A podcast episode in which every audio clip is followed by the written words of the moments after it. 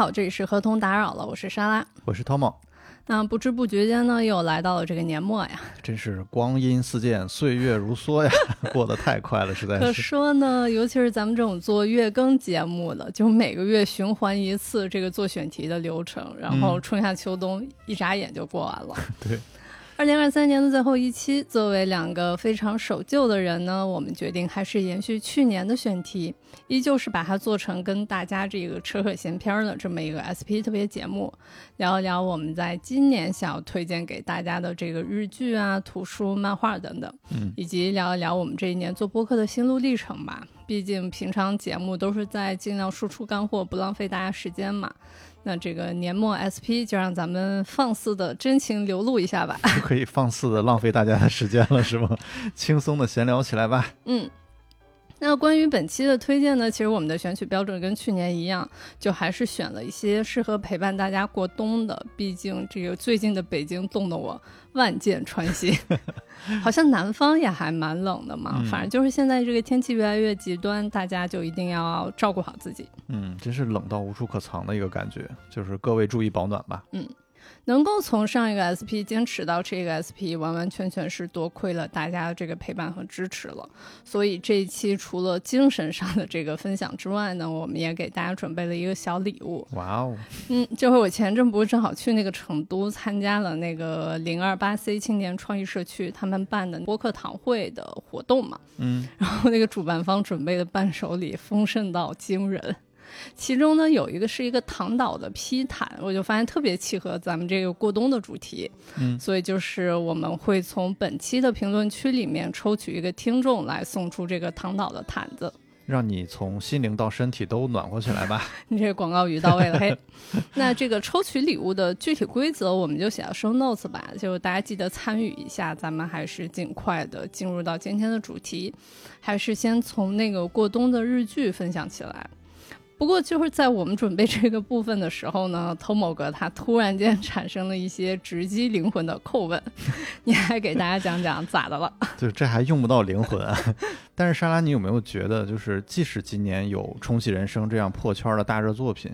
但是这个整体日剧的这个热度啊，还是大不如前了。那我可就太觉得了，因为我不是那种很追剧的人嘛，所以就是如果我要看的话，基本上就是看那种什么知名度或者说探讨度高一些的剧。嗯，然后在这个前提之下呢，其实我就会觉得说，我以前一年能看上好几个剧，或者说至少我能知道喊得出名字的剧会多一些嘛。那现在就很显然，一年不如一年了，数量上直线下降了。嗯。那上期收集大家的推荐的时候啊，看到有人留言那个《恋爱世纪》，就让我不由得回想起日剧黄金时期的那个九零年代了。就当时由这个《东京爱情故事》《爱情白皮书》《悠长假期》等这些作品掀起的这个偶像剧狂潮，当时也是让这个日剧席卷了整个亚洲嘛。然后进入了零零年代之后呢，像有这个《圈套》《胡与龙》。然后，女王的教室、白色巨塔这些大热的剧集，也让日剧的这个类型和行业变得更加丰富起来。那即使我们不跟这么远的比，那一零年代也是有像《火花》、这个《Legal High》，然后《四重奏》、《深夜食堂》、《半泽直树》。非自然死亡的这些现象级的破圈作品的，嗯，就我那天在豆瓣上我翻了一下，然后我发现给非自然死亡打分的人数高达六十五万，就这个数有惊到我，因为漫长的季节，咱们觉得今年讨论度那么高，对吧？嗯，它的打分人数是八十八万，啊，就大家感受一下这个对比的感觉吧。嗯，不过话说回来，就是现在日剧不行，是因为不好看了吗？就我觉得也不全是啊，就是像一些传统套路式的那种日剧啊，确实是有点跟不上时代节奏。嗯，有些狗血的那种配方，你吃了这么多年，确实也是吃不动了。但是随着像网飞啊、Disney Plus 这些就是海外品牌进驻日本，然后包括它本地的这个收费卫视 v o v o 的这些发力啊，然后也会刺激到传统电视台也开始跳出框架。反正就是通过多方的努力吧，整体还是为日剧市场带来了挺多新鲜又优质的作品的。那么问题就又来了，就是说，如果其实还是有好看的作品的话，就为啥会觉得说看的人少呢？因为毕竟就连我这种不追剧的人都会有这种感觉嘛。嗯，就不用说咱们国内了，日本这些年也在这个流媒体和短视频的冲击下边，然后电视剧关注度逐年下滑嘛。像木村拓哉在千禧年前后的那几部剧啊，平均收视率都能达到百分之三十以上，就是雄霸日剧收视率排行榜的头五名。那第一名的那个 Hero 甚至达到了恐怖的百分之三十四点二，太可怕了。就是二零一三年大火的那个复仇爽剧《半泽直树》，它也只能以百分之二十八点七的收视率屈居第六嘛。屈居。那我们再来以那个板垣裕二同一位编剧跨年代的这些作品来举例啊，可能会更直观一些。你比如说一九九一年的《东京爱情故事》，收视率可以达到百分之二十二点九；到了二零一零年的这个《Mother》，也是那母亲，然后可以达到百分之十二点九。然后二零一七年的《四重奏》口碑这么好，收视率也只有百分之八点七。然后到了二零二二年，这个《初恋的恶魔》呢，就只剩下了可怜的百分之四点七了。那今年这唯一一部堪称现象级的日剧，这个《重启人生》，大家觉得它的收视率能有多少呢？嗯，也只有百分之六点二。我真直觉得，会不会在中国看《重启人生》的人会比日本的多？真的有可能，对吧？不过你想，确实没办法，现在这种短视频横行，然后大家看个什么东西都得开倍速的时代，嗯，你去电影院看个电影根本就坐不住，你更何况是刷剧呢，对吧？对。我前两天正好看到一个特别离谱的，是日本出了一个每集两分钟的电视剧。然后我一开始以为人家搞短剧行业了，结果不是的。我一看人家是富士电视台拍的，用的还是两个名演员，然后真的就惊到了我。这还挺想看看的，不知道是不是也是在迎合当下人注意力分散的这种现象，开始朝这个短视频方向发展了。就正八经时长的这种日剧啊，确实很难再回到九十年代那种天时地利人和的巅峰了。就这期为了回顾要推荐的这几部剧啊，我还专门去 B 站上找了那种速刷的视频嘛，想快速的回顾一下，嗯，发现真是害人不浅。首先，这种视频呢，它有很多是那种不走心的流水线作业，就是讲解上的那些个硬伤啊，真是多到让你觉得这个 UP 主根本就没看过这部剧吧。再就是日剧跟欧美剧相比有很大的一点不同，就是它有这些敏感啊、丰富的这种细节，然后还有治愈的这种慢节奏。嗯，你要是去速刷呢，真是把这些全都刷没了，就只剩下了类似小帅和小美幸福的生活在了一起，就是这么一种非常不重要的剧情概要。所以，如果真的有哪部剧打动了你，我觉得你不妨抽出几个，就是你 本来打算刷短视频的深夜，用正常的播放速度坐下来好好看一看。嗯。那说到这儿，想再问莎拉老师一个问题，就是你在决定入坑一部影视剧之前，你的标准是啥呢？就是你会先看看豆瓣分数吗？还是多少分你会觉得可以下手呢？哎呀，我的标准是人呐！你像你后面要推荐那个零点五的男人，那个是我准备要看的，就不为别的，就是为宋茜龙平。就虽然咱也不是没在龙平身上栽过跟头，是吧？我看剧一般其实就是靠别人推荐，然后再结合自己的兴趣点，不会不太会是那种看豆瓣那个评分来下手的。嗯。你刚才是在暗示那个不能成为野兽的我们吗？我最近发现，就是有很多人开始重新刷这部剧了，而且它的评价一直在上升。可能大家觉得现在这种时候更适合看一些这种慢慢的，然后可以那个比较平心平气和的，嗯，喝一些啤酒的这种对对对对对，也是有可能的。嗯，那分数参考这件事儿确实有点玄学啊。就是首先它的不同分类下的这个分数标准是不一致的。比如说这个纪录片它低于九分，大家可能就会开始犹豫。那恐怖片呢，如果能到七分，那都属于出类拔萃了。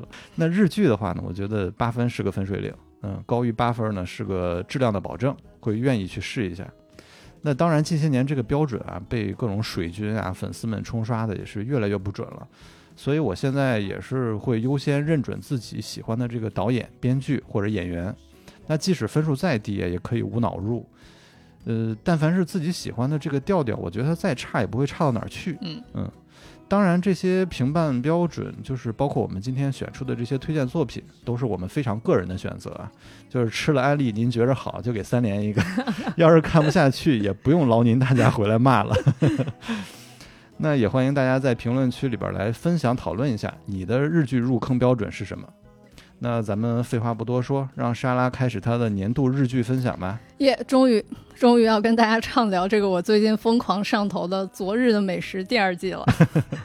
上头到呢，想必看过这部剧的朋友肯定已经发现了，我在本期节目开头放的音乐呢，就是来自于《昨日的美食》。嗯，莎拉老师最近真的连幕后花絮都不放过。对，我在疯狂摄入花絮代餐。先简单介绍一下《昨日的美食》的这个背景知识。这是一部由东京电视台制作和播出的深夜剧，然后剧集改编自漫画家吉永史创作的一个同名漫画。然后漫画版呢是从二零零七年起就开始连载了，一直连载到现在。嗯，电视剧版的第一季则是在二零一九年的四月播出的。嗯，然后二零二零年的元旦还出过一个新春特别篇，但是那个随着疫情的到来呢，这个系列后来就只在二零二一年推出过一个剧场版，一直要到二零二三年的十月，也就是刚刚过去的这个秋天，这个剧才算是续上了第二季，太不容易了。就是想死这老两口了。嗯呐。这个我在那个豆瓣上呢查了一下，《昨日的美食》它第一季当时有四万八千人打分，评分是八点八。嗯，但是第二季到现在才三千多个人打分，我不知道是不是因为它还没有完结，很多人没有打。本周不是播最后一集嘛？嗯，然后我不知道是说因为大家没有打呢，还是说第一季那个四万多的朋友走散了。总之，就听众朋友们。如果你看过第一季，但还没有来得及看第二季的话，请立刻马上把它安排进你的那个播放列表里。嗯，因为一会儿我会详细讲一下那个第二季进步的地方。然后，如果你之前没有看过呢，也完全没有关系，因为这部剧的好处就是，不管你从哪一集哪一分钟开始看，你都能跟上剧情。对，就是特别神奇。介绍完基础信息后，我要赶紧给大家介绍一下剧情啊。这个《昨日的美食》，它是由西岛秀俊跟内野圣阳这两个知名的演员主演的。那就两个人，他们在日本真的都是很厉害的演员嘛，尤其是西岛秀俊演了那个《驾驶我的车》之后，完全就是人家登上了国际的舞台。那内野圣阳呢，他也是获得过日本政府颁发的那个紫绶保章的人。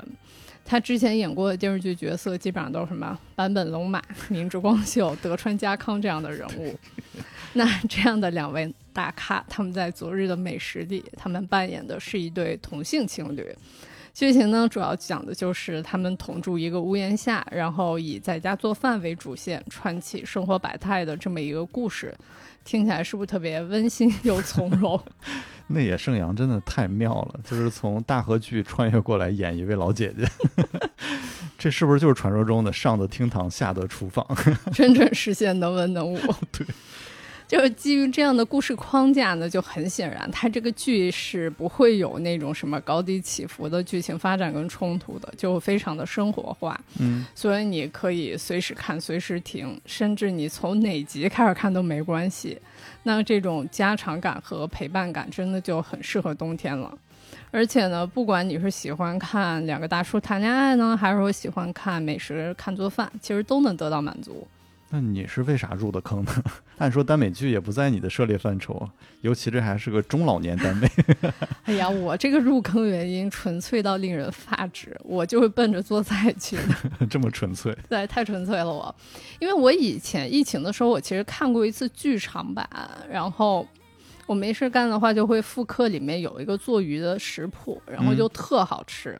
就我们家老做这个菜，嗯，所以前一阵我看到他出第二季，我就去 B 站上面专门找这个做饭的 cut 来看。我就很单纯的想学点菜，结果就我看看，哎，我觉得不行，光看做饭不过瘾。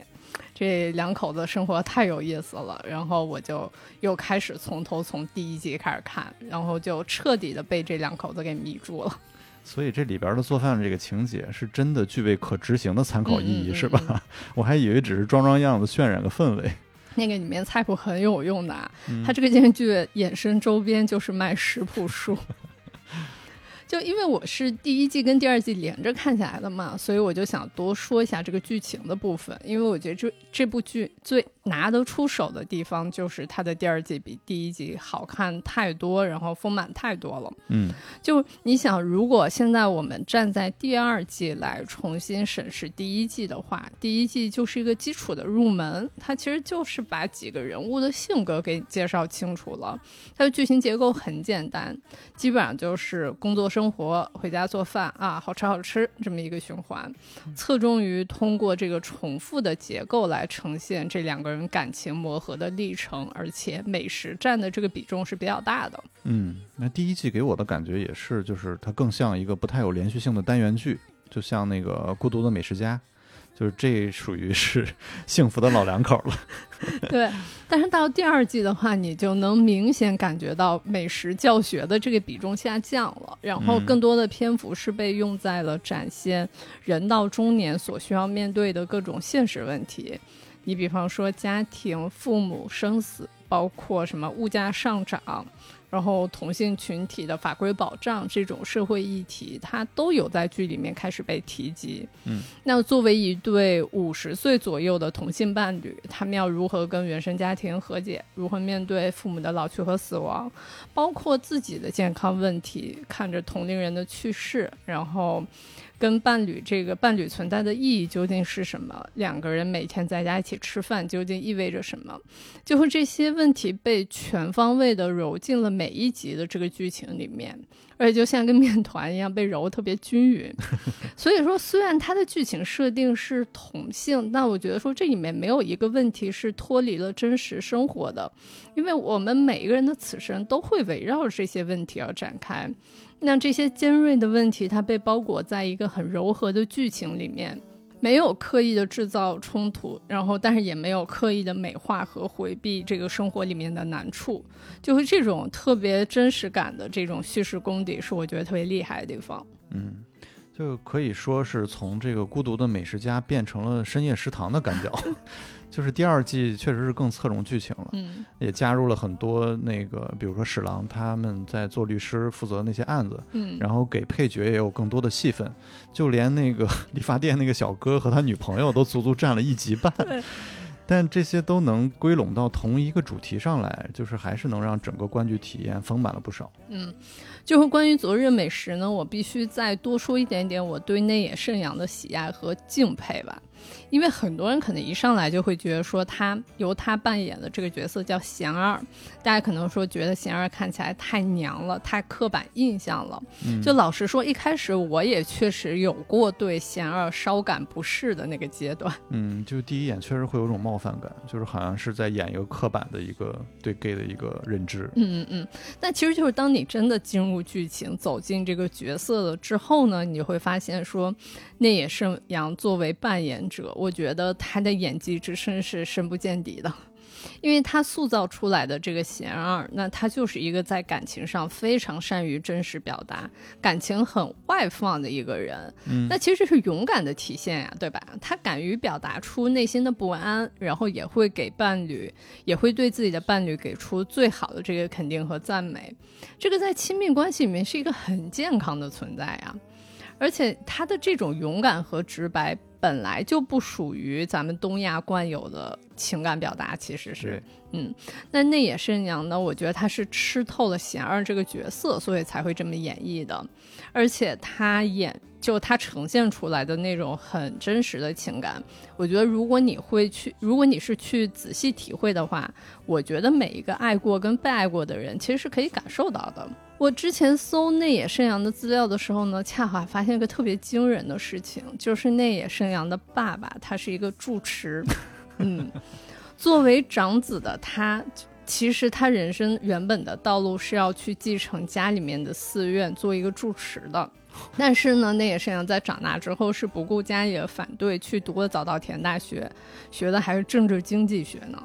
然后呢？后来因为他在学校里英语好，然后又接触到了戏剧的表演，最后他就踏上了做演员的这个道路。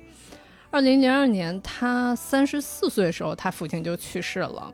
然后他在父亲的葬礼上就宣布说，他不会继承家里面的主持。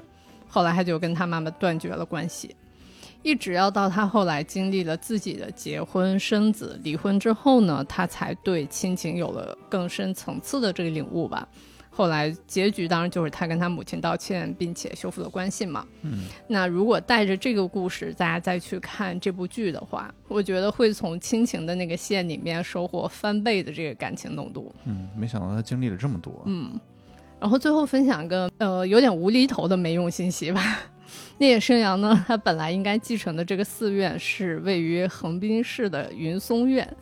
然后，如果你真的好奇心多到没处花了，你可以坐车到 JR 小鸡站，是机器的那个鸡，出站步行三分钟就能到。然后现在的住持是他叔叔，据日本网友说，长得跟他还挺像。就到底像不像呢？就得靠大家帮我们去看了。真是怎么突然就猝不及防的开始目的地种草了？我稍微再补充两句啊，就是关于原作漫画的作者吉永史老师，他可真是太懂女生想看什么了。就是从他早期的这个西洋古董洋果子店，就是让不同类型的帅哥天天在一块做甜点。哇！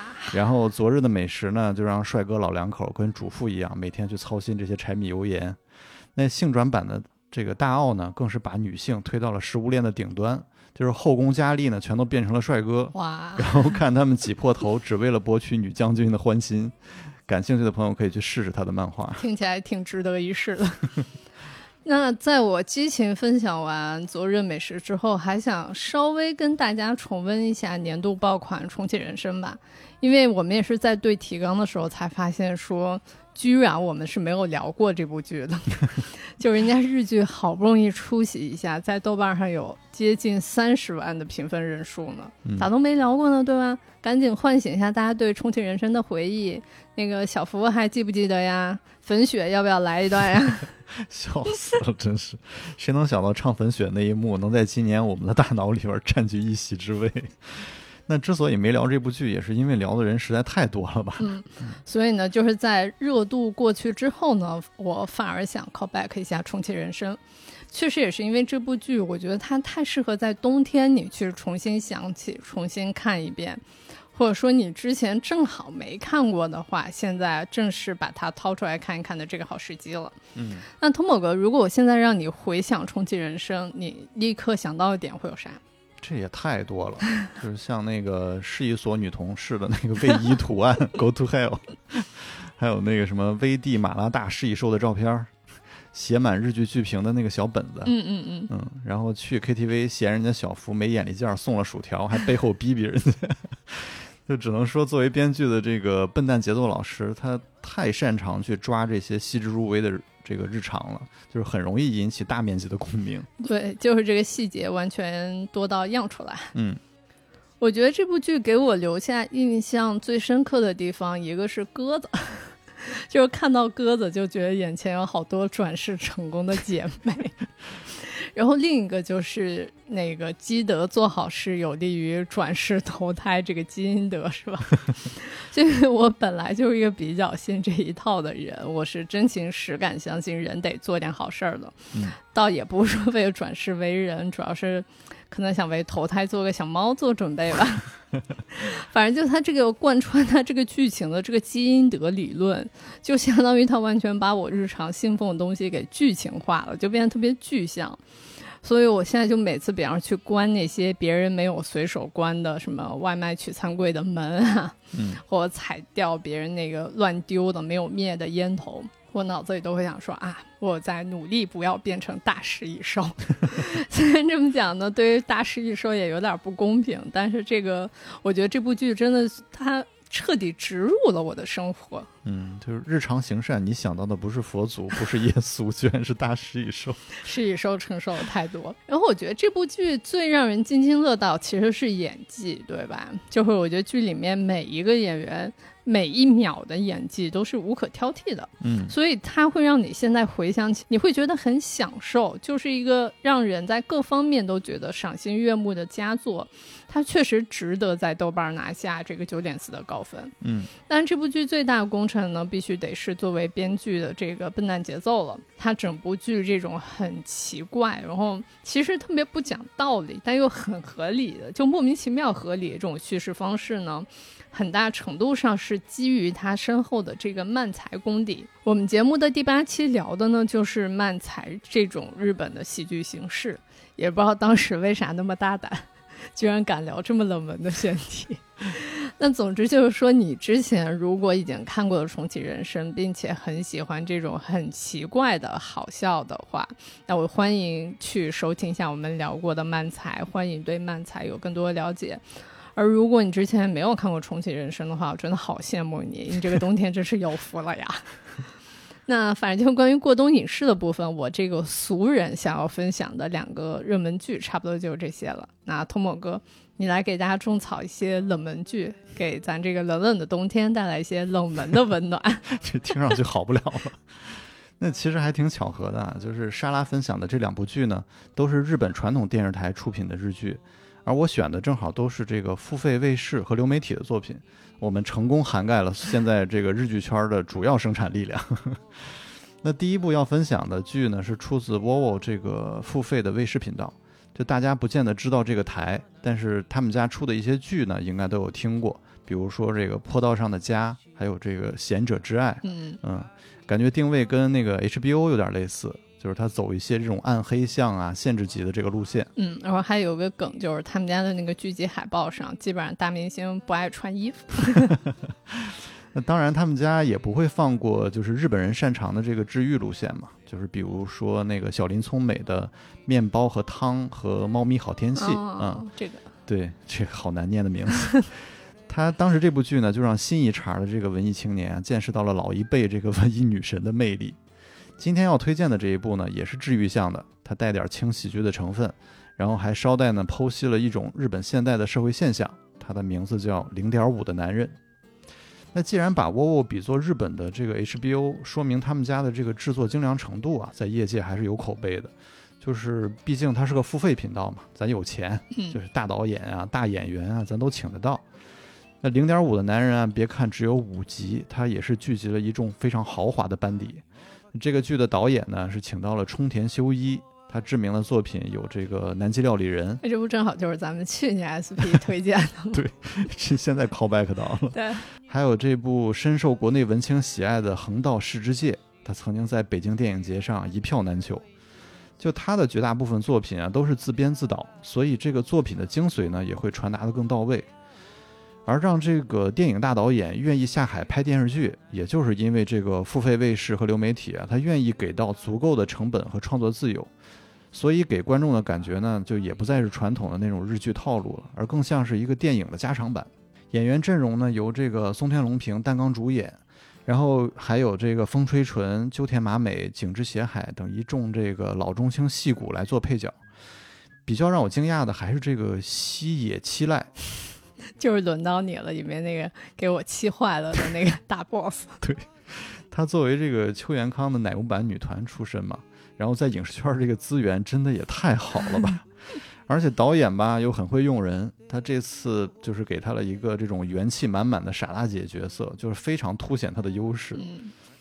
而松田龙平呢，就是一如既往的举重若轻，就是看上去毫不费力，但是他又能把这个角色塑造的十分到位。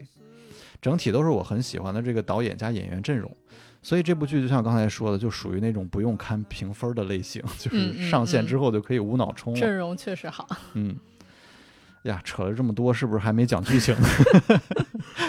怕剧透的可以自行快进一下啊。这个零点五的男人呢，听到这个剧名的 gay 和腐女们，请 停止你们的嘴角上扬啊！这不是你们想象的那样。哎呀，我就说吧，我即使不腐，我也确实在第一次看到这个剧的时候，嘴角上扬过。那这个零点五呢，指的是在日本流行的二世代住宅基础上多出来的零点五，变成了二点五世代住宅。二世代住宅大家都熟悉嘛，就是子女结婚之后呢，跟父母一起 share house。嗯。嗯，那零点五呢，就是为了照顾到家里边那个单身的子女。哎，是我格局不行呗，我误会了呗。松田龙平扮演的这个雅致呢，就是寄居在这个家里的大龄零点五。然后妹妹和妹夫说服了他的父母，把老房子改造成了两代同住。而这个母亲唯一的条件呢，就是必须要保留这个家里边这个家里蹲哥哥的这个房间。那这个四十岁还窝在家里边啃老的雅致呢，跟我们传统上理解的那个家里蹲还不太一样，就是他还是正儿八经上过班的。但十年前呢，因为过于温柔，然后不会拒绝上司的这种 PUA 啊，导致心理出现了非常严重的问题，才把自己封闭了起来。天呐，太惨了吧！拒绝职场霸凌，人人有责呀，朋友们。那其实这种剧呢，你完全不用担心剧透，而且相信大家也都能猜到了，这就是一个自闭的人，然后在身边亲人朋友的影响下，然后逐渐打开了心房，重回社会，就是这么一个故事嘛。嗯，那甚至有不少人会联想到另一部，就是讲家里蹲的高分日剧，前几年的叫什么《我的事说来话长》。就剧情出了这样还能怎样？总不能是拍家里蹲在家玩什么游戏吧？嗯，其实整部剧的重点呢，还是在细节的表达上。嗯，冲田修一导演很擅长以小见大，就是以一件特别小的这种生活细节，然后放大成人类情感的这种光辉，冷不丁就被戳中了。嗯，比如这个家庭里边的这个妈妈，设定为一个热衷夏威夷舞蹈，然后喜欢一切海洋风的服装和饰品的这么一个人，然后这就能说明他的内心是向往着开朗和平和嘛。嗯。而这个家里蹲的这个儿子呢，却是另外一个极端，就是成为了他最大的一个心病。他一直在后悔，是不是自己再早发觉一点，再早介入一点，儿子就不会变成这样了。所以他力所能及的给儿子塑造了一个可以放轻松的环境。知道儿子不想跟人说话，他就把每天想跟儿子说的话呢，写成了便签儿，贴到了给他的这个便当盒盖上。天哪！就是，而且他还不惜多次假摔，然后去鼓励儿子出门去接小外甥。那女儿一家要合住改造老房呢，也是这个母亲强烈要求，必须保留儿子的房间。就我觉得这不是当妈的对儿子盲目的那种溺爱啊，而是因为她自信，她了解自己儿子秉性是温柔的。嗯嗯，比起很多人对家里蹲的这种嫌弃啊、无视啊，就是这位妈妈最起码选择帮儿子一点一点走出来。嗯嗯。而这个儿子呢，确实也很温柔，他把妈妈写的每一张便签都整整齐齐地保存了下来。这两个人都好温柔呀。对，嗯，故事进行到后半段呢，这个雅致逐渐变得开朗之后，他的父亲决定一鼓作气，就是跟邻居借了辆车，然后邀请儿子一起去这个郊区的酒厂，开进进行这个见学体验，正好来一场久违的父子独处。怎么突然就来到我们熟悉的知识领域？酒厂见学是吧？对。整个过程呢，都还算挺融洽的，就而且他们俩还打了一瓶酒作为旅行纪念带回来。回城的时候呢，这个儿子就特别害怕把这个酒洒掉，然后就全程紧紧抱着这个酒瓶子。结果好不容易到了家，下车一个趔趄就把这瓶酒摔了个稀巴烂。两个人就先是愣住了，然后就开始笑，就一直笑到前仰后合。就这瓶酒啊，就跟他们抱持的这个执念一样，就是你放下了，反而大家都轻松了。嗯。一般这个室内的这种戏啊，为了方便拍摄啊，它都会在摄影棚里边搭建这种棚景，然后多个房间呢会分开布景。而这一步呢有一个比较耳目一新的处理方式，就是他把所有房间啊按照实际的这个楼层和分区搭在了一块儿，嗯，就等于是搭出了一整套一户建的一个竖切面。这不就字给你看字面意义上的这个生活的切面？对。有了这套置景之后呢，这个画面的表达手法上就丰富了很多啊。就比如说，你可以在一个镜头里边拍摄不同楼层、不同家庭成员的这个心情和反应，然后可以横轴拍摄这个男主从玄关一直穿越长长的走廊走到自己的房间，就是通过灯光啊等一些手段，让观众去共情一个自闭者的一个艰难。那最后一集的这个结尾呢，制作团队也从男主的房间开始，然后把镜头越拉越远，直到看清整个家的置景，也是对这个二点五世代住宅这个概念最直观的一个视觉上的呈现了。那这部剧在豆瓣的评分有八点五分，个人觉得这个四星是没有问题的。然后连同前面两部呢，也都算是今年头几名的日剧了。虽然一集一个小时，但只有五集，也不算长。感兴趣的朋友可以坐下来品一品，笑一笑，哭一哭，就真正享受一下这个慢节奏带来的治愈感。我感觉真的会看哭呀，我有点犹豫了。哭一哭有什么不好的？对，为松田龙平哭一哭又怎么样呢？对吧？第二部我要推荐的这个日剧呢，来自这个 Disney Plus。Disney Plus 二零二零年入驻了日本，然后虽然比它的竞争对手 Netflix 晚了有个五年吧，但是也是已经推出了几部质量还算不错的原创剧集了。比如说像阿部宽领衔主演的这个《因为我们忘记一切》，还有一个翻拍自老电影的一个《五个相扑的少年》，以及今年年初出人意料的一个恐怖剧集啊，叫《噬王村》，它漫改了一个这个日本深山里边食人村的传说。然后这种日式的恐怖加上好莱坞的这种拍摄方式，就这次拿捏的真的还挺恰到好处的，就终于有点日本恐怖电影黄金时期的那种感觉了。我在皱眉。就是鉴于莎拉的这个恐怖不耐受体质啊，这个咱们在这个节目里面聊不了。感兴趣的咱们评论区见吧。你赶紧给我讲正事儿。我要推荐的这部呢，也是今年这个 Disney Plus 的原创剧集，叫《没有季节的城市》。那这个剧呢，应该是本期节目里边最不火的一部了。就是有多不火呢？豆瓣上打分的人不到一千五，真的是 活久见。其实以这个导演的知名度来说，真的不至于这么低。导演呢是著名编剧工藤官九郎，常看日剧的朋友应该对他都比较熟悉，还会亲切地称呼他为宫九。那后面呢也会这么来称呼他啊。就我其实就是因为看到是宫九嘛，然后再看这个打分的人数，我都吓到了，真的活久见。真的，宫九呢，多年来曾经创作过很多部现象级的作品，包括《池袋西口公园》《胡玉龙》《对不起青春》《宽松时代又如何》等等。就是尤其是《海女》这部晨间剧嘛，就是它以灾后复兴为主线，展示了一群可爱的本地居民的这个日常生活，曾经掀起过全民观剧的这个热潮啊。就是在收视已经萎靡的这个二零一三年，一百五十多集的晨间剧啊，朋友们，几乎每周收视率都能干到百分之二十以上。尤其最后一集的特别篇呢，宫九还把整部剧搬上了当年红白的演出现场，所有的演员以剧中角色的身份登台献唱，还连唱了好几首。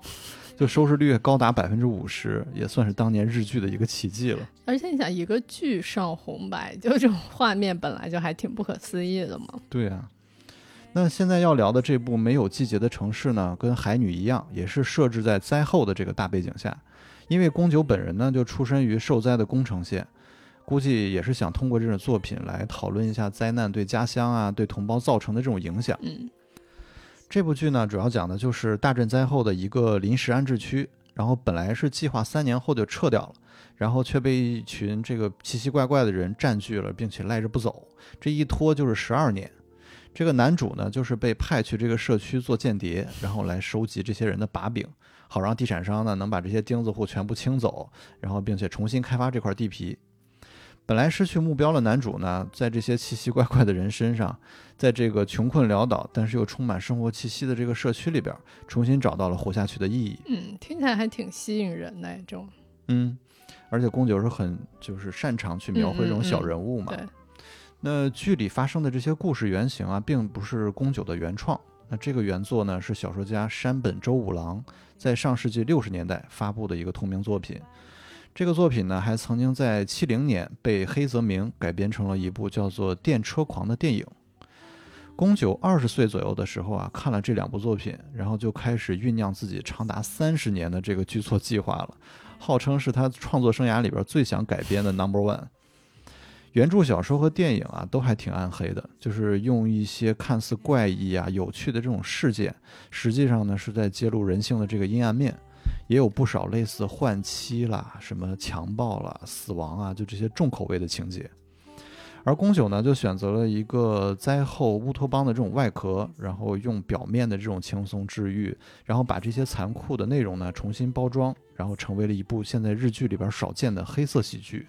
我还挺难想象要怎么平衡治愈跟暗黑这两个之间的关系。对。就刚开始我并不知道这个创作背景啊，真的是把它当做一个治愈的小品来下饭的，就是一边吃着饭一边看，就觉得越看越不对劲，甚至深深的被冒犯到了。就这个冒犯加引号啊，它不是贬义，就是我完全没有做好在这种看似平和的大环境下，然后直面人性阴暗面的这种心理准备。比如在这个街区有一对这个流浪汉的父子嘛，就是每天靠这个男孩在附近去要饭来为生。虽然这个日子过得非常的艰难，但是这个男孩呢，每天还在想方设法的给爸爸要到他爱吃的东西，并且保证他每天的这个摄入的平衡。火花的这个原作者右吉直树啊，他在这里边客串出演了爸爸这个角色。这个角色呢，就是一直在就是自顾自的讲以后我们的家要怎么建，用什么材料盖哪些房间，就是好像在用一些遥远的这个幻想来麻痹自己。这个小男孩呢，就一直默默地听着，也不说话。后来两个人吃了一个生鱼片，然后就中毒了，男孩呢，因为没有及时去送医，就去世了。临死之前呢，他跟爸爸说的最后一个词就是游泳池，就是他终于说出了自己那份对家的憧憬。就最后一个镜头啊，也是这个男孩的背影，他非常快乐地跑进了那个幻想的豪宅里边，然后跳进了那个自己梦寐以求的游泳池。天哪，是不是特别的悲惨？哎呦，那我再说一个更悲惨的，这个社区里边呢，还有一个女孩的灾难刚刚过去的时候呢，她的妈妈就抛弃她，嫁到了城里边，成为了一个社长夫人。而这个女孩的伯父和伯母呢，以照顾她的名义霸占了她的家，就每天呢都靠这个女孩做口罩来贴补家用。女孩的整个站姿啊，就变得越来越佝偻，然后表情呢也是皱眉，然后非常阴郁的一个状态。社区的其他人呢，都把她当成瘟神一样躲着走。但是看到她妈妈以这个社长夫人的身份华丽丽的在现身在这个社区的时候，所有人又投去了羡慕的这种目光。就是我觉得，因为他们觉得这个社长夫人啊，才是他们的同类人，代表着他们也能走向这种所谓光明的未来。嗯，而这个女孩日复一日呢，重复着同样的工作，生活也没有任何改观，代表的就是他们穷困的现实。接纳这个女孩呢，就像是认同了自己实际的这个处境。嗯嗯，嗯，这个实在是太真实了。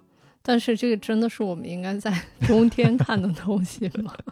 就它不只是只有这些卖惨的部分啊。好，就是这部剧刷完之后呢，我只能说后劲儿太大了。就是男主在末尾呢，还把这个社区的故事写成了小说，然后还被他的编辑吐槽，就说写点温馨治愈的吧，没有人受到伤害的那种。我觉得这句话就完全像是宫九在自嘲啊，嗯就是他也是在暗指这个灾难带来的这种伤害，它并不会随着时间而消失。嗯当然，我只是提炼了就是比较触动我的两个至暗时刻，整体还是部黑色喜剧。就是宫九呢，尤其擅长展现这种怪人怪事，中间有很多幻想和现实交融的这种片段，都是非常的好笑又感人。主演呢，召集了有赤松壮亮啊、中野太鹤、三浦透子这样优秀的新生代演员，也有滨田月、片桐入，还有欢川蓝良，就直接许下了老戏骨来加盟。就连男主养的那只猫啊，Tola 的这个扮演者，那甚至还是一位出道四年的猫圈的明星。什么鬼？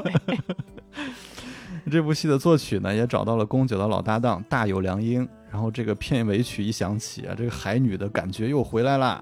就总之这部剧算是我的年度五星推荐了，就是欢迎各位入坑，并且来交流一下观感。嗯，日剧部分的分享就到这儿吧，让莎拉老师带我们进入书籍推荐这一趴。哎呀，我被你这个剧的氛围给压抑到。缓一缓，对，让我缓一缓。来，那个朋友们，咱们换个主题，换个心情，是吧？这个读物的部分呢，我想给大家简单推荐两本书，然后再重点推荐一个 newsletter。咱们就还是先从书讲起吧。嗯，我想跟大家分享的这个书呢，第一本的书的名字叫做《从咖啡到 coffee》。日本咖啡文化史，我这里念的这个 “coffee” 是指那个日语里面咖啡的那个汉字写法。啊，就王字旁那个呗。哎呀对，就这个书名翻译的话，你从文字上来看，其实是很传神的，但是就这个用口语读出来，我也太别扭了，卡壳了三回。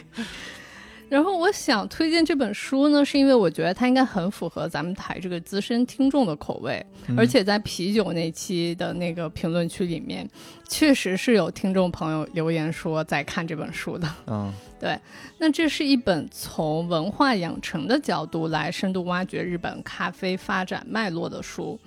就是它的作者是一个美国人，他从六十年代起他就开始去日本，然后接触这个日本的咖啡文化，嗯所以他积累的底子是很深厚的。再加上他本来是一个人类学教授嘛，所以这本书的这个知识量那肯定是十分充沛的了。我对这本书的喜爱在于说，它让我对咖啡的理解角度就迈上了一个新的台阶。比方说，以前我对日本咖啡的认知可能就是停留在什么店铺呀、风味，包括它是全球领先这些，是吧？嗯，就说知道日本人玩咖啡玩的很深入，名堂很多。那这本书的好处呢，就是它提供了一个更加大而全的视角，相当于它是从文化的角度来切入的。那因为文化就是日常生活的总和嘛，所以如果带着这样的视角去看日本咖啡的养成的话，你就会更深刻的理理解说为什么日本的咖啡行业能发展出他们现在的这样的结果。嗯，那这种视角呢，我觉得说一方面来讲，它利于用来思考咱们自身，比方说，那中国的咖啡行业到底发展的怎么样了？我们到底应该怎么看待现在中国的这个咖啡的发展的阶段？我觉得这些都是可以从这本书里面拿来做一些可参考的这种思考路径的。嗯，那同时呢，就是这个书里面又会有一些细节可以丰富你在日本旅行时候的一个体验。比方说，我读到那个书里面有一段是介绍这个 Coffee Jelly 这种吃茶店名物的故事。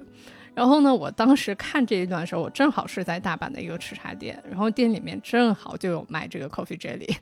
就如果不是因为读到这一段的话，其实我应该是不太会注意到这种甜品的。所以就是这种眼前一亮的感觉，是我还蛮喜欢的。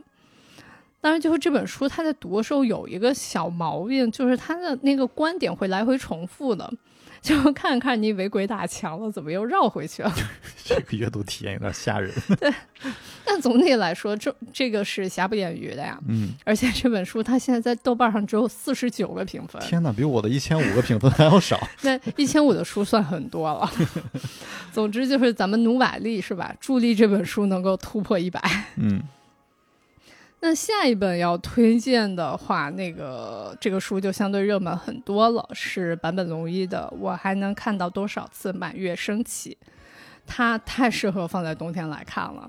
而且就在我们录节目的前一天呢，这本书也刚好被评为了豆瓣的二零二三年度图书。嗯，就这个名字现在看到真是有点难受的，还是嗯对。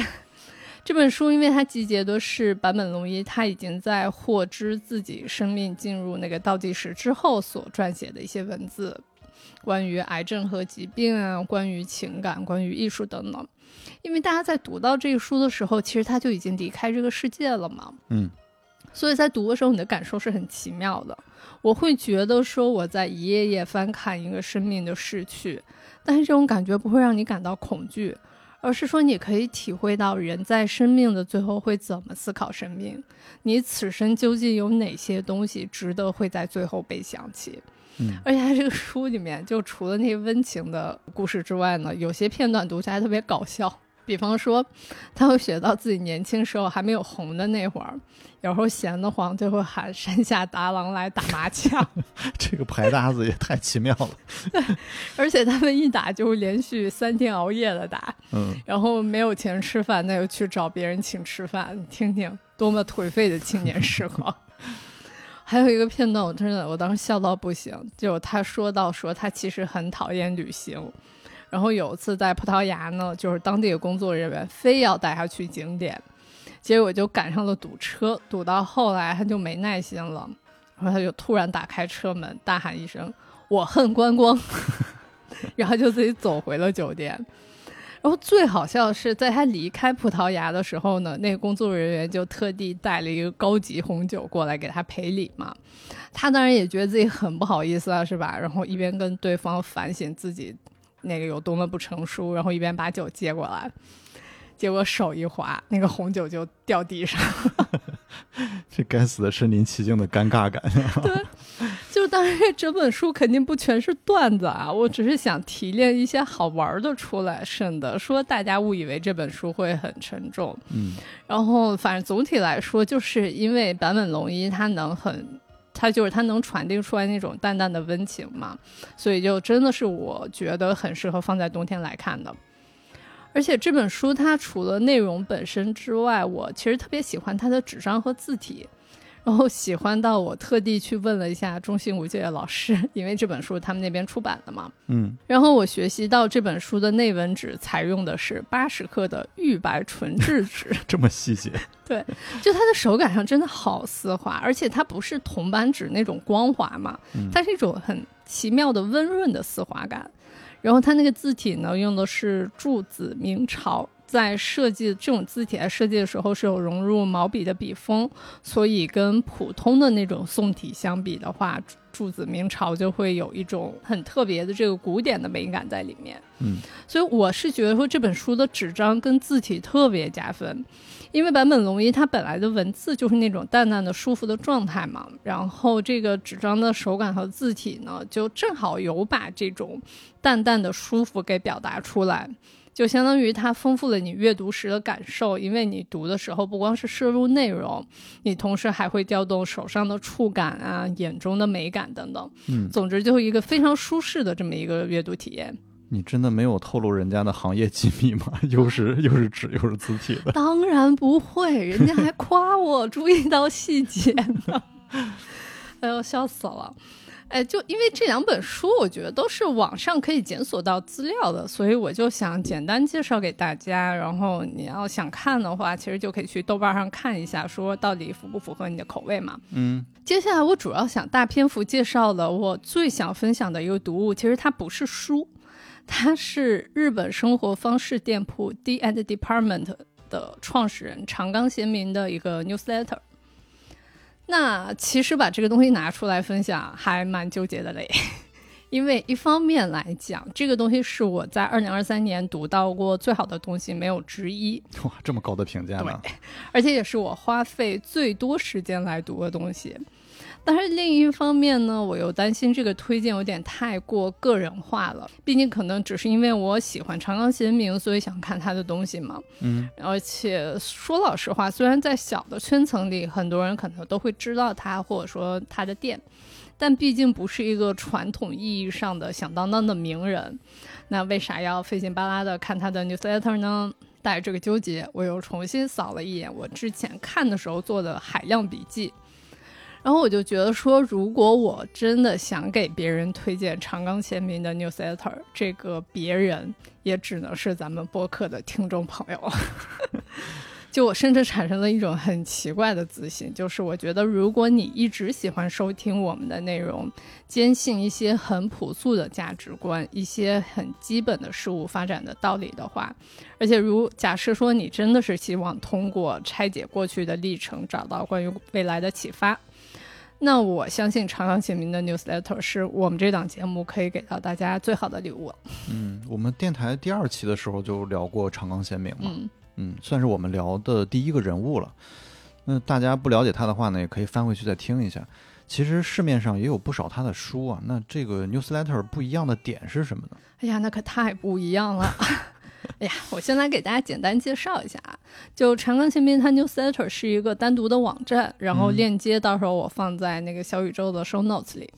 然后呢，这个 newsletter 这个网站就记录了他从二零一二年十月开始到现在写的所有的内容。天哪，十年多！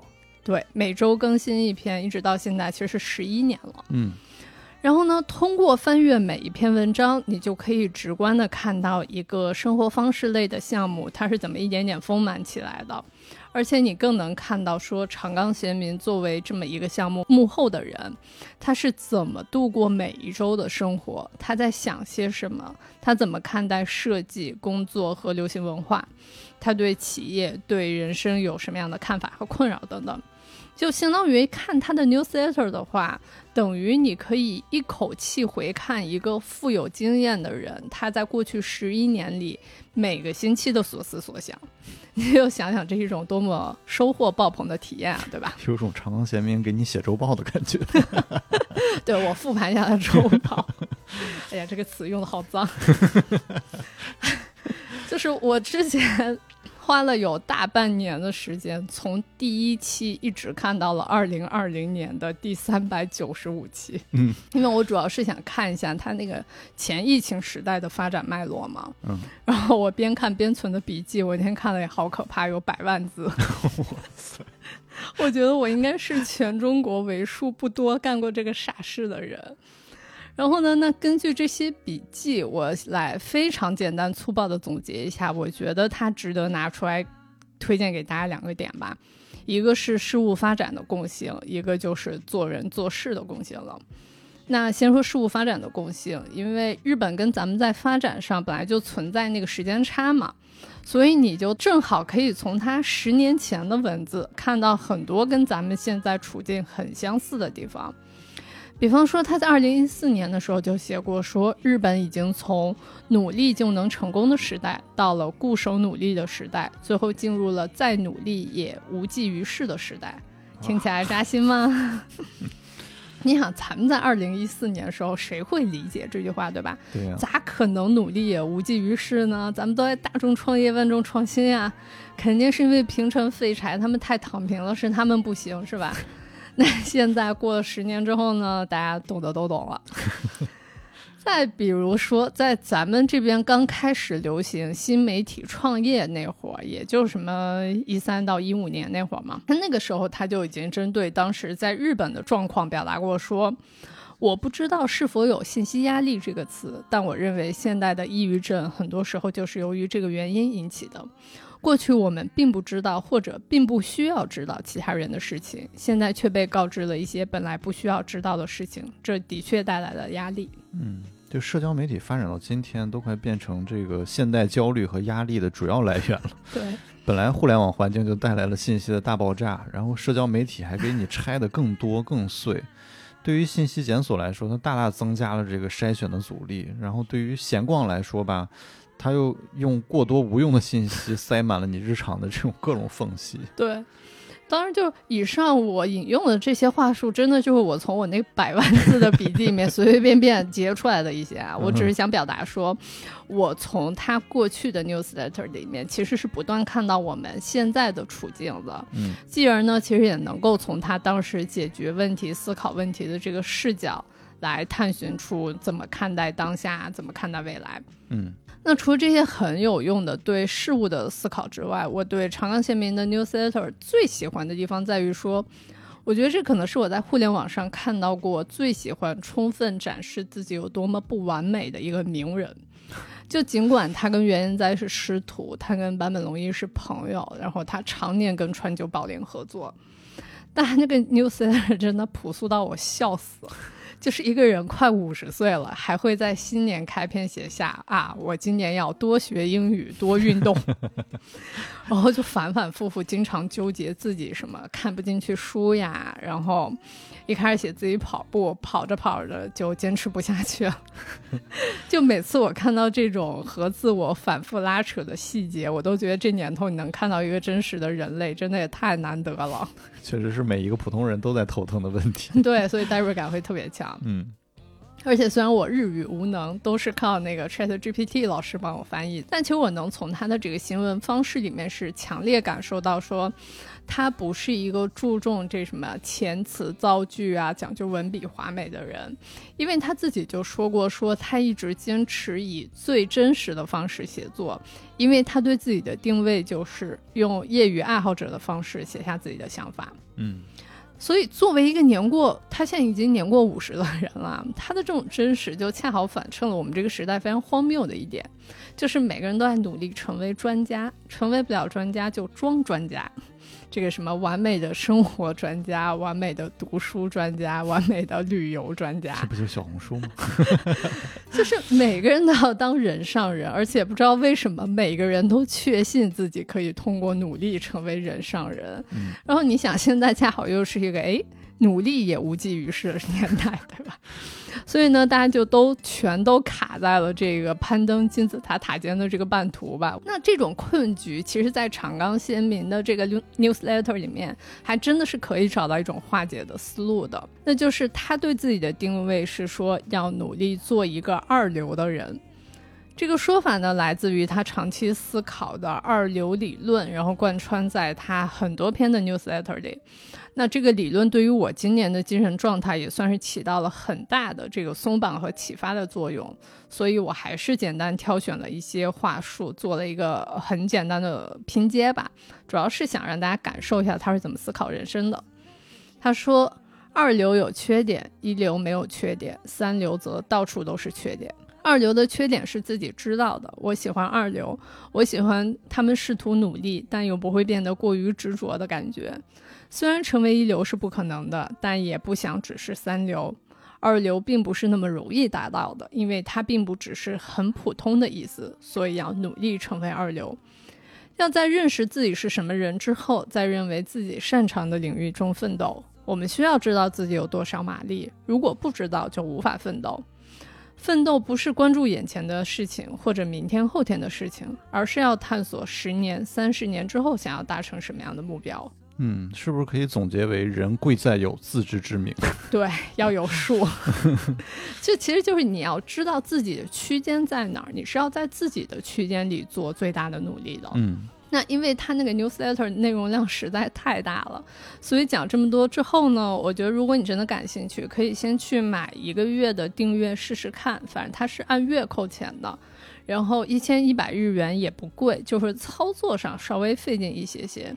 就我其实一直都很想知道有没有出版社可以把它 newsletter 拿来做一个集结，因为我觉得里面可提炼的这个维度真的太丰富了，大家也不用费劲的去翻它那么多 newsletter。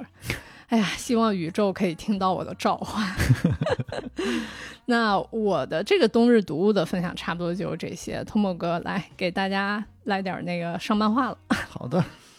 那我作为漫画控呢，今年给大家推荐的还是两部漫画。然后第一部呢是酒井亮子老师的《迷宫饭》，正好这个班级社做的这个 TV 版动画下个月就要上线了。那这部新番啊，我敢赌它肯定会爆火。感兴趣的朋友可以先看看漫画，提前上车了。那迷宫这个词呢，在日本的它这个原名里边其实是 Dungeon，就是代表的就是二次元界非常有名的地下城。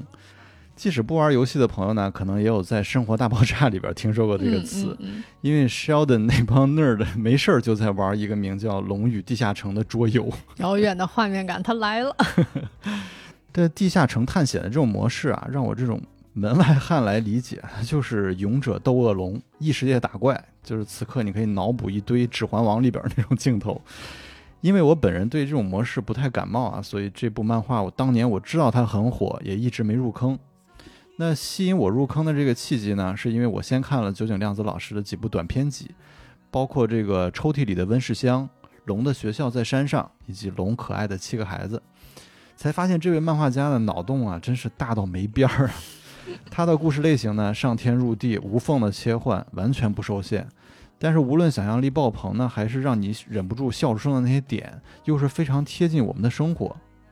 比如呢，日本人会说一粒米上住了八十八位神明嘛，嗯，然后他就画出了一粒米上神明们都挤到脸都歪了的那种场景，然后他把这个饭团丢入了水里边呢，他又会描绘出这个神明们纷纷溺水的这个样子，那那种微妙的这个笑点啊，真的特别欠，那种脑洞也过于细节了，感觉跟那个笨蛋节奏老师有一拼，对。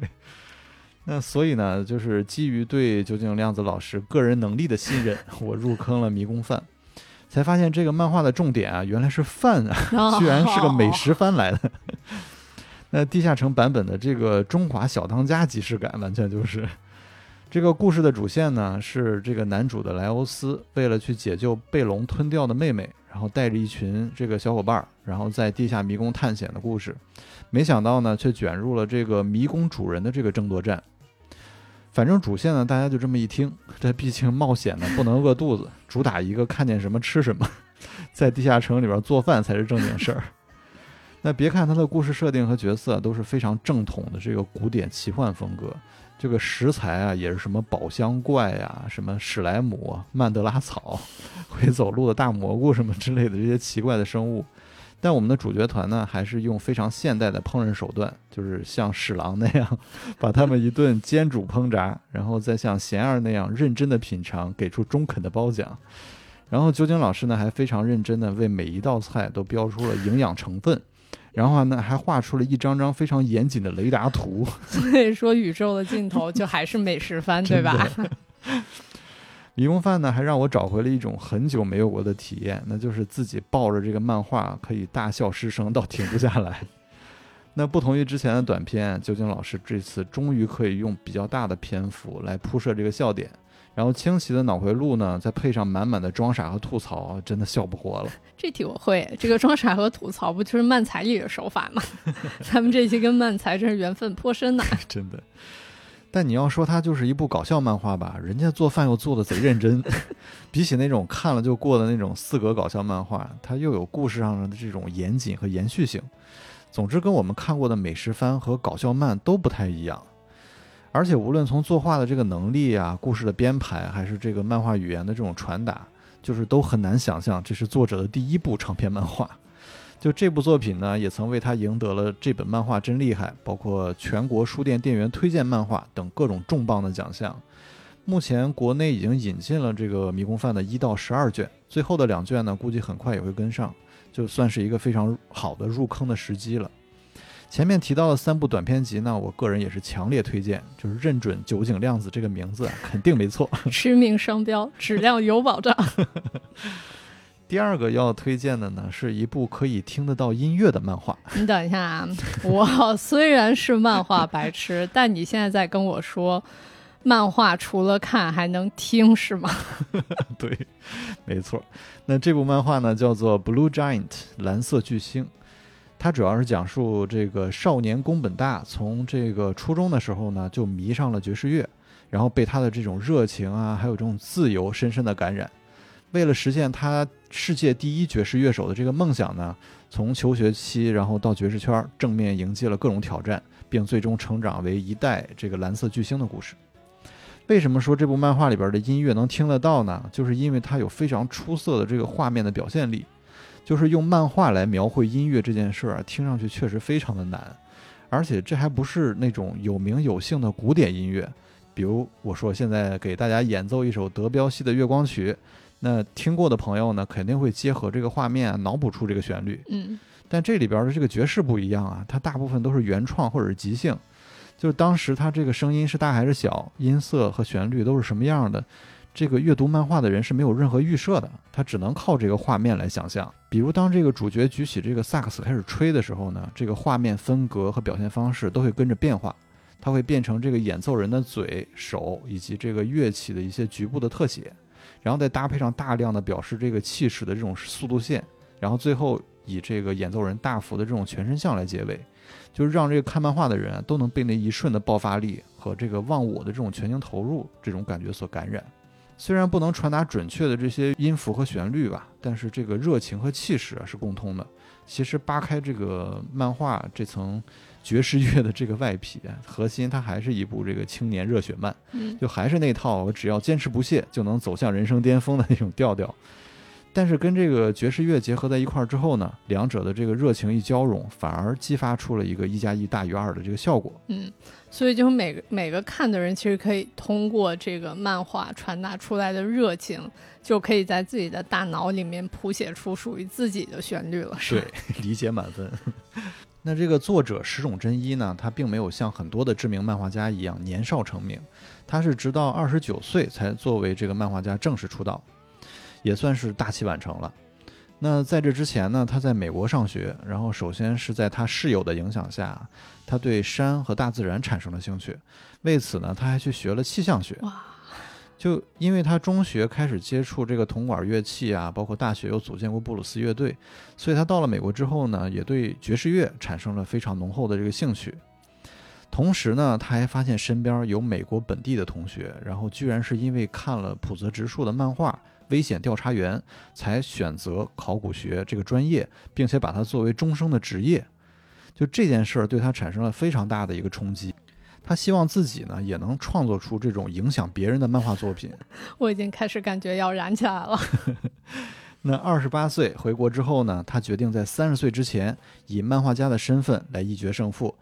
所以，一个没有绘画经验。然后学气象学的乐手，然后 把自己的两大爱好呢画成了漫画，一个是讲攀岩的这个乐，然后另一个呢就是这部蓝色巨星。那这两部漫画都为他赢得了小学馆漫画赏、文化厅媒体艺术大赏等各种奖项，就是感觉漫画家本人啊，真的就是漫画中那种热血和才能结合的最佳范例了。蓝色巨星推出之后啊，不仅有爵士的音乐家找这个石冢真一来画封面，然后包括爵士酒吧 Blue Note 也找他去联名搞一些演出啊、出唱片什么的。但最重要的一点，也是他愿望成真的一点，就是他切切实实影响到了当代日本的年轻人。嗯，我们之前也提过嘛，爵士乐在二十世纪初期就引入了日本，经过了一百多年的发展之后呢，喜欢听电音啊，喜欢听说唱的这些年轻人啊，他们会觉得爵士乐是一种老头才听的老掉牙的这种音乐，而这部漫画呢，正好让好多年轻人开始对这个爵士乐开始改观，然后并愿意从事到这个领域里边去。你这个让我突然有想到咱们上期聊过的那个雅马哈音乐教室，嗯，一个让大众可以学习和接触到乐器的地方。就其实跟这个漫画一样，都是一种契机嘛。嗯，就我觉得一个社会真的是必须要有类似于这样的文化基建的，每个人才能说是把自己投入到热爱里面，然后让自己的身心放松下来，继而也可以给社会的氛围松松绑。嗯，就是他可以把自己的这种爱好传播出去，然后更多的人感兴趣。嗯。如果觉得看漫画不习惯，我觉得你可以先去看一下今年推出的这个剧场版。然后整体的这个视听体验肯定会更直观一些，但是因为在漫画原作的这个基础上，它掐头去尾的节选了比较好表现的一段，所以人设上呀可能会有点莫名其妙。这个剧场版在豆瓣上还是有八点二的高分，也算是可以放心看的类型了。那今年的读物推荐呢就是这些啦。那现在进入我们的一个新板块，叫听众来信环节，传统电台。来看看大家都在评论区说了些啥吧。那上期这个日语歌翻唱上线之后呢，收到了很多朋友啊对于相关选题的呼吁，比如想让我们做一期邓丽君在日本十五年打拼历程的特辑，或者专门聊一期二次元音乐。嗯，傻老师您怎么看呢？哎呦，这期给你客气的呀。这个邓丽君我是可以，但我不知道大家可不可以。然后二次元音乐呢，可能大家可以。但我真的不可以。哎呀，我这个短板太多了，一段绕口令的感觉。那上期的这个最佳评论啊，我觉得应该就是这个费囧同学的，用郭富城的噼里啪啦做操了。噼里啪啦像话吗？真的，以防有人不知道我们在说啥，就是郭富城有首歌叫《啪啦啪啦斯库拉》。这个啪啦啪啦呢，是八十年代在日本出现，并且在这个九十年代风靡亚洲的一种舞蹈形式。那巧的是，我刚看完这这个评论没多久，这个梗就出现在了我正在刷的一部剧里边，就是有一个高中不良少女的一个 幽灵，然后她回想当初在九十年代有多爱和小姐妹们一起跳啪啦啪啦。那这部剧我也捎带推荐一下子，这个是柳乐优弥领衔主演的《我早就死啦》，这个剧名非常的无厘头，就是整个剧呢都是这种无厘头治愈向的，非常的有趣，然后也推荐给各位吧。然后那我们来看看听友们都推荐了哪些日剧和书籍啊？想去京都小酌的 Momo 推荐了温暖的推理剧《落日》，还有这个漫改剧《别穿越太空了，恋人们》。那这两部还正好都是吉冈里帆的。别穿越时空了这一部也在我的这个 list 里面，就是吉冈里帆，然后搭配英泰嘛，然后看海报还是挺可爱的，回头可以再去试一下。嗯，一位叫 Persevering 的听友提到了一部八五年的老电影《台风俱乐部》，看上去是一部充满了夏日潮湿感的那种青春片吧，冬天看想必有另一番韵味。然后嘉陵江娃娃鱼呢说天冷了不就该点开《恋爱世纪》了吗？然后我非常听劝的就点开了。那木村拓哉的这几部收视率神剧，我正好一部都没看过。《恋爱世纪》第一集一上来就是看到长发木村的那个盛世美颜，还有那个嫩出水的松隆子，我就已经 get 到一半的原因了。那最好笑的是呢，我在这部剧里边还看到了1998年的内野圣阳。这就是那个还没遇到史郎的贤二吧？你这个是在时间的长河里来回穿梭，来回磕 CP。对。然后还有一位听友是芥末四九 PW 说，这个冬天适合重温摇曳露营，夏天适合重温西瓜，以及今年冬天想再重温一遍 First Love。嗯，摇曳露营确实。嗯。然后味增豆腐花呢，推荐了昨夜的咖喱，明日的面包，还有。纸的新生活，嗯，这都是疗愈系的高分佳作了。我想说，他这个推荐的剧的名字配上这个朋友的小宇宙昵称，就特别像齐齐整整的一餐饭，真的营养还特别好。嗯，然后另外一位这个叫究极乖僻的朋友说，一到冬天满脑子都是朝九晚五的圣诞颂歌。我猜你说的应该是朝五晚九吧？朝五晚九，帅气和尚爱上我，就是石原里美和山下智久的名句了，也是这首歌也确实非常的洗脑。嗯。然后张芳芳推荐的四重奏，然后还有 Lunatic 推荐的这个情书，这俩确实都是适合冬日重温的佳作啦。就是去年的年末 SP 里边我们就有聊过，感兴趣的也可以翻出来再听听。然后只有一位听众告别南平路，然后他推荐了一本书，就是这个伊藤比吕美的《必经记》，然后莎拉看过没？觉得如何？很惭愧。好不容易有一个听众朋友们给给我们留言了书，但是这个这个书它只在我的想读列表里，还没来得及看，所以我吃下这个朋友的安利，近期那个安排一下。听众来信呢就到此为止啦，到了主播的复盘环节。我感觉我们聊了好久了，听众朋友们，你们还在吗？喂，你们还在吗？我们俩来说说今年做节目的感想吧，就是比如说最喜欢哪一期，以及有什么话想跟大家说。莎拉先来吧。这个虽然最喜欢哪期这个题是我写的，但我觉得真的很难回答呀。什么什么破题？给自己挖什么坑？嗯，就我觉得如果单纯是从内容启发性来讲的话，我最喜欢肯定是小林三那期嘛。嗯。毕竟是我研究了很长一段时间的人，对吧？咱感情在哪儿呢？看了那么多展什么的。对。但是这个从内容操作上的话，其实我最喜欢上一期翻唱歌曲。嗯。就是因为我觉得那期节目检索资料的这个难度有一种打怪升级的感觉。就因为其实以前很多节目的主要 source 就是看书，然后以书为一个基准，然后向外延展嘛。或者你像啤酒那期，其实更简单了，人家直接就有个现成的这个完整的历史线 提供给你了。对，但翻唱这期真的还蛮难的，因为它完全就是靠咱们自己摸索出来的一个框架，反正也不管它科学不科学吧，反正咱们自己摸索出来的，嗯，就完全没有一个现成的东西可以快速参考。然后基于这个框架下资料，其实还特别两极化，就要么巨八卦，要么巨学术。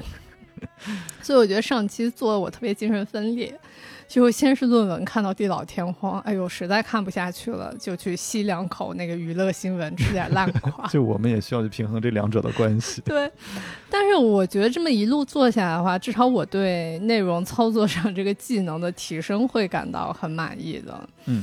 然后那一期的播放量就随缘杀，一切都是最好的安排。嗯。然后我其实之前有在极客上写过，说其实每一期这个播客的稿子写下来，我觉得实际用到的调研素材最多最多就百分之四十吧。嗯。而我能够对这个内容感到有把握呢，恰恰又是因为被浪费掉的那百分之六十。对，因为我们其实不想假装自己是专家，不会说因为我们以前有过什么样的经历，就会觉得自己怎么样。毕竟那个漫长季节里都说了，对吧？往前看，别回头。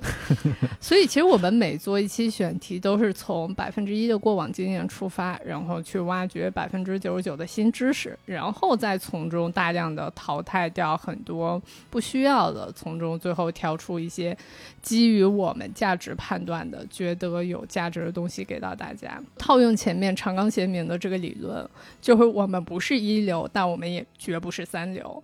所以在努力成为二流的这个道路上呢，我们能力范围内能给到大家的，就是每个月一期不浪费大家时间的节目。嗯，我前阵正好有在看读库年会的文字实录，然后文章的标题叫做《全世界都在下雨》，记录的是读库创始人老六跟周轶君的对谈。然后那个文章特别好看，我把链接到时候丢在 show notes 里面。